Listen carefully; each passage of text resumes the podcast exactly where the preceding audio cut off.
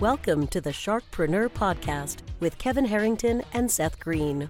Kevin Harrington is the inventor of the infomercial, one of the original sharks from the hit TV show Shark Tank, and has generated over $5 billion in TV and digital direct response sales. Seth Greene is the world's first trusted authority on cutting edge direct response marketing, a best selling author, and the only three time Marketer of the Year nominee. On the podcast, Kevin and Seth interview sharkpreneurs who share straight talk on what it takes to explode your business. Why do so many businesses struggle while others seem to explode overnight? Do you wish you had the secret to this type of exponential growth? Now, I've scaled more than 20 businesses to over $100 million, and it's not just luck. In my new book with Mark Timm, Mentor to Millions, you'll learn the repeatable framework I use in all my business ventures for massive success. Order at kevinmentor.com and get over $1,000 in bonuses. Head to kevinmentor.com.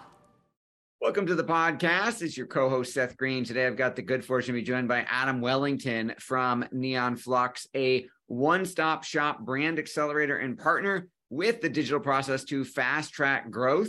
They build, we're going to hear about proprietary technology, data first strategies, and some centralized services. They are not a sugar coated agency that measures success by hours spent as opposed to actual money made, which is music to our ears here at Sharkpreneur. Adam, thanks so much for joining us. Thanks for having me, Seth.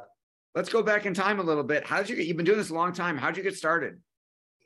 Oh man, I uh I didn't want to go to college. I wanted to figure out how to make a lot of money fast. Um, and it kind of just put me into uh, affiliate marketing back in 2006, 2007, 2008. Um, I was doing media buys for companies like Blockbuster at the same time as Netflix back in the day on affiliate programs and uh, worked on like Cash for Gold and freecreditreport.com and built an Inc. 500 marketing agency in Manhattan by 2000 and uh, I don't know. It's probably a little about four years after that. So not too long after. Well, I am sure the uh, longer version of that could probably fill a book somewhere if it hasn't already. Um, so, how did Neon Flux come to be? Yeah, it's a really good question. Um, it's a culmination of over 15 years of work. Um, but essentially, I used to do media buys for brands, and I realized how much work it was to run that brand uh, and do e-commerce really well. Um, and especially now, uh, back in the day when it was 100% desktop traffic, um, simple websites, um, it was really easy. So I'm very fortunate at the timing I made my entry into internet marketing um, before it was like a, a thing and before Shopify existed, before Facebook had ads. You know, it was a different world. Um, but as things have kind of progressed, I realized you kind of need an army to succeed, but most people can't afford to hire half a million a month worth of employees to compete with the big shots online and the ever increasing CPMs. Um, and in 2019, I was bidding on a contract uh, with a big celebrity, uh, and I ended up bidding against my now partner, Tevye Finger, um, who uh, is the founder of Luxury Brand Partners, arguably the most successful beauty brand incubator in the world, over a billion in exits, um, all nine figure exits, all the conglomerates. Um, and we ended up meeting each other, wanting to do the project together. And when I met him um, and his 300 plus employees at his massive office, I realized they don't do DTC super well. Um, they're focused really on retail distribution and branding, and they do that extremely well. Um, but it takes them around seven years to incubate a brand to an acquisition um, just because of the pace and cadence of standard retail. Um, and at that moment, I realized there was a huge opportunity to service not only brands of his size, but other brands of all sizes um, that we felt we could help accelerate in the same model he charges his brands is a shared services fee. So what we've done at Neon is built um, about 50 employees, uh, about 100 contractors of what I'd argue is best in class uh, uh, of everything. So copywriting, media buying, video editing, uh, merchandising, product sourcing, manufacturing. Um, and uh, we bring that to a brand partner uh, with a fractional service fee. Uh, instead of like a media buying agency, um, they only do one thing for you. They make ads, they buy your ads. Um, but then you you need other things, right? You need someone to help with the Shopify site and the emails, and there's always something, and the merchant processing and the accounting, and it all adds up, and the R and D and the packaging, um, and it's very inefficient. So what we do is we come to a brand partner, typically structure an 18 to 24 month contract. We take over e-commerce operations or bolt on to whatever existing infrastructure they have, um, and we multiply their workforce um, for a fraction of the fee. Um, and how we do that is we basically lose money until we grow the business. Um, and we eventually try to earn equity into the brand, but only if we've done what we call meaningful multiples. So growing a company to one to 2 million, so 2x growth, not that big a deal. Growing at 30 million to 60 million in 12 months, very big deal. And we can earn a piece of the pie for doing that, cost effectively saving that brand millions of dollars. So we have brands everywhere from 1 million a year in business to 50 million is our biggest right now. Um, and uh, currently, fortunately, knock on wood, in the last two years of starting Neon with my partner Tev, uh, we have a 100% success rate on scaling brands. Um, but yeah, effectively, we uh, save companies money. Um, we're sort of like a Tesla gigafactory of e commerce, everything under one roof. You don't need to go find someone to do something for you. We have it there for you if you need it. Um, and yeah, that's what we do. That is awesome. I love the business model. Um, and obviously, you've had one heck of a 100% is obviously an untouchable track record. Um, who's an ideal client for you? It's a good question. I, I think right now it's anyone that is um, owns a direct to consumer business. Um, we don't do B2B. Um, usually ones that are scalable.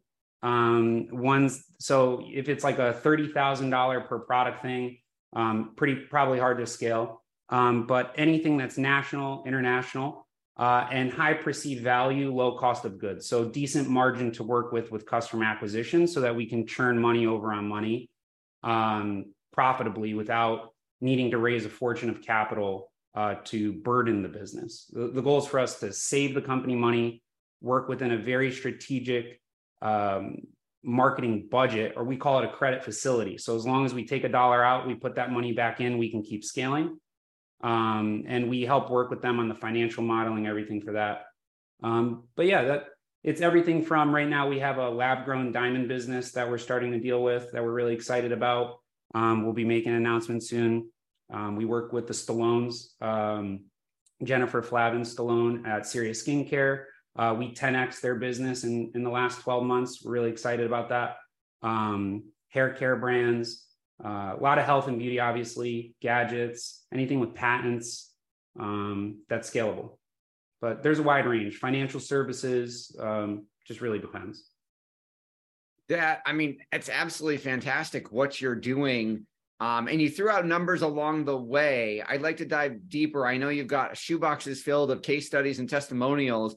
Can you talk about one in terms of here's what the where the business was when they came to you, what you help them with, and kind of what it looks like now?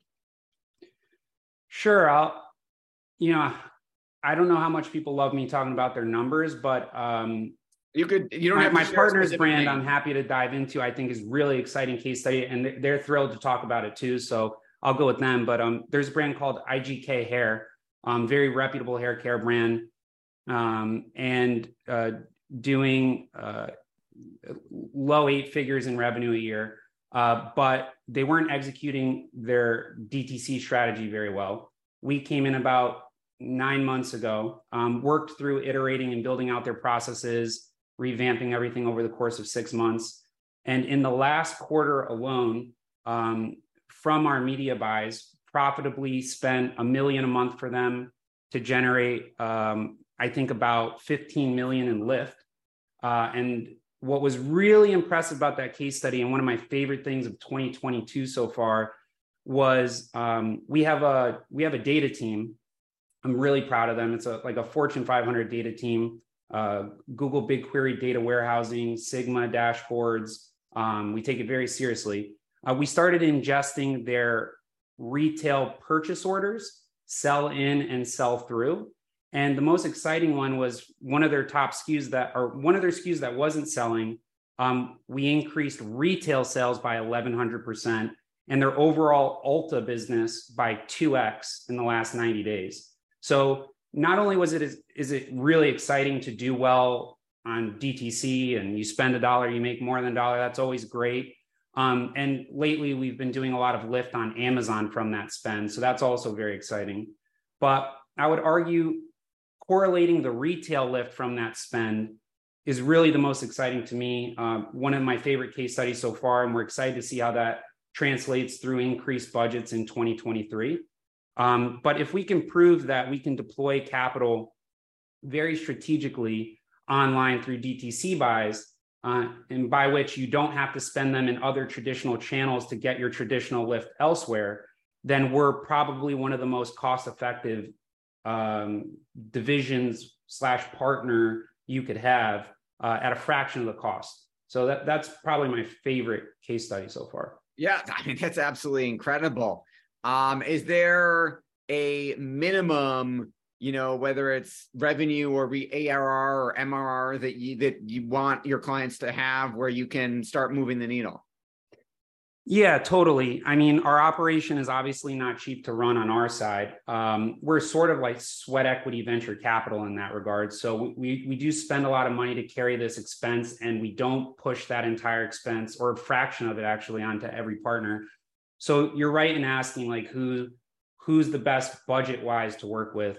Um, I would say we typically like to work with brands that have um, the ability to do a half a million dollar to a million dollar credit facility. So it's definitely not cheap. This is not something we can like go spin up a 10,000 a month e-commerce business. We only have so much capacity. We're not an agency that wants a thousand customers. We want to have meaningful relationships with a small group of partners. Um, so we, you know, instead of being a mile wide and inch deep, you know, we're really focused on growing what's in our portfolio. Um, and uh, where they are when we start not necessarily what matters to us at, because let's say for example you're a $50 million business and we can earn a tiny piece of that or if you're a $2 million business but you have the facility to grow it. Um, we did that for one of our partners in 2021 it was two employees uh, he had a million bucks started a supplement brand and we grew them to 60000 subscriptions uh, and 2 million a month in revenue in 12 months. So they, they kind of started at a much different place than some of our bigger brand partners. Um, but it really just goes through our deal committee. We, we review everything. We see if we feel we can actually grow it. Um, so we're not, we talked about five brands a week. We only have about seven brands in the portfolio today. We'll probably end the year at 15 brands in the portfolio. So we're really trying to maintain focus on what we feel um, has a high percentage shot on goal, you know? Absolutely. I mean, with all the success you've achieved, what's your biggest challenge now? Oh, it's a great question. Uh, it, it, really depends on the week. Uh, we're building a 7,500 square foot warehouse office that I'm super excited about. So there's a bit of the back and forth of managing that. Um, uh, I would probably say it's people management at this point. We've kind of scaled uh, fairly large to where there's a lot of systems in place and optimizing systems. Um, and yeah, I, I, would say it's just making sure that the train keeps moving. I mean, we don't have any major hurdles today. We we, we fought really hard the last two years to get into the position we are now. Um, a lot of great deals in the pipeline, and uh, probably also our tech that you had mentioned at the beginning. Um, we're hopefully making an announcement on the name, acquiring a really cool domain for that. But we've built um, an internal platform that's uh, sort of like a ClickFunnels meets Shopify meets NetSuite ERP. Um, and it's got a drag and drop funnel builder that we use so that we can iterate on our landing pages incredibly fast internally. Um, we didn't in, intend to make a SaaS business out of it, but uh, we pumped so many millions of dollars through it at this point. It kind of seems like a, you know, you, you kind of have to for how much we invest in that software. But it's super exciting. Um, yeah, I mean, there, it, it depends on the week. There's always something your passion is obvious. What do you like best about what you're doing? Oh man, um, you know, my father was an engineer. I'd imagine somehow in my DNA I have that. Um, I I do love solving problems. A lot of people run from problems. I run towards them. I, I like to solve problems. So um, finding out how to scale businesses very rapidly um, intrigues me. You know, you don't, I don't have to get paid extra to get out of bed to do it. You know, I, I love it. Um, I love the people I work with. Um, yeah, and, and, I think that a, lot of the people that work at this business are, are problem solvers, and they enjoy that. Um, you know, we're not sending rockets to space like Elon, but it feels like it sometimes. Absolutely. Well, um, we greatly appreciate your time. We know it's incredibly valuable. For our folks who might meet your criteria, where is the best place for them to go and where is the best place to, for them to learn more? Yeah, just our website, neonflux.com. Um, you can always reach out if you have any questions. Um, brands that we don't feel we can help, we'll always make a referral out to, to different partners that we've met over the last 15 years. So um, we're not hoarding any you know secrets there. Um, we're happy to help people. Um, so feel free to reach out. All right. Well we greatly appreciate your time. This has been seth greene with adam wellington from neon flux. Make sure to check him out. Adam thanks so much for joining us.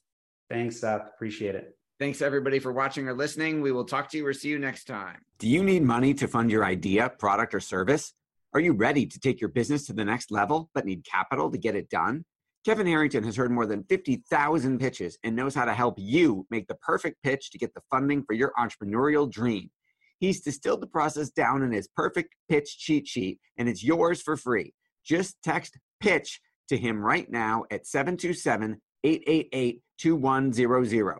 Text pitch to 727 888 2100 right now and claim your free perfect pitch cheat sheet. Text PITCH to 727 888 2100 to start funding your dream today. This show has been produced by Market Domination LLC. To discover how you can have your own show completely done for you and turn it into a real published book and become the authority in your marketplace, go to www.marketdominationllc.com slash podcast offer. This podcast is a part of the C Suite Radio Network. For more top business podcasts, visit c-suiteradio.com.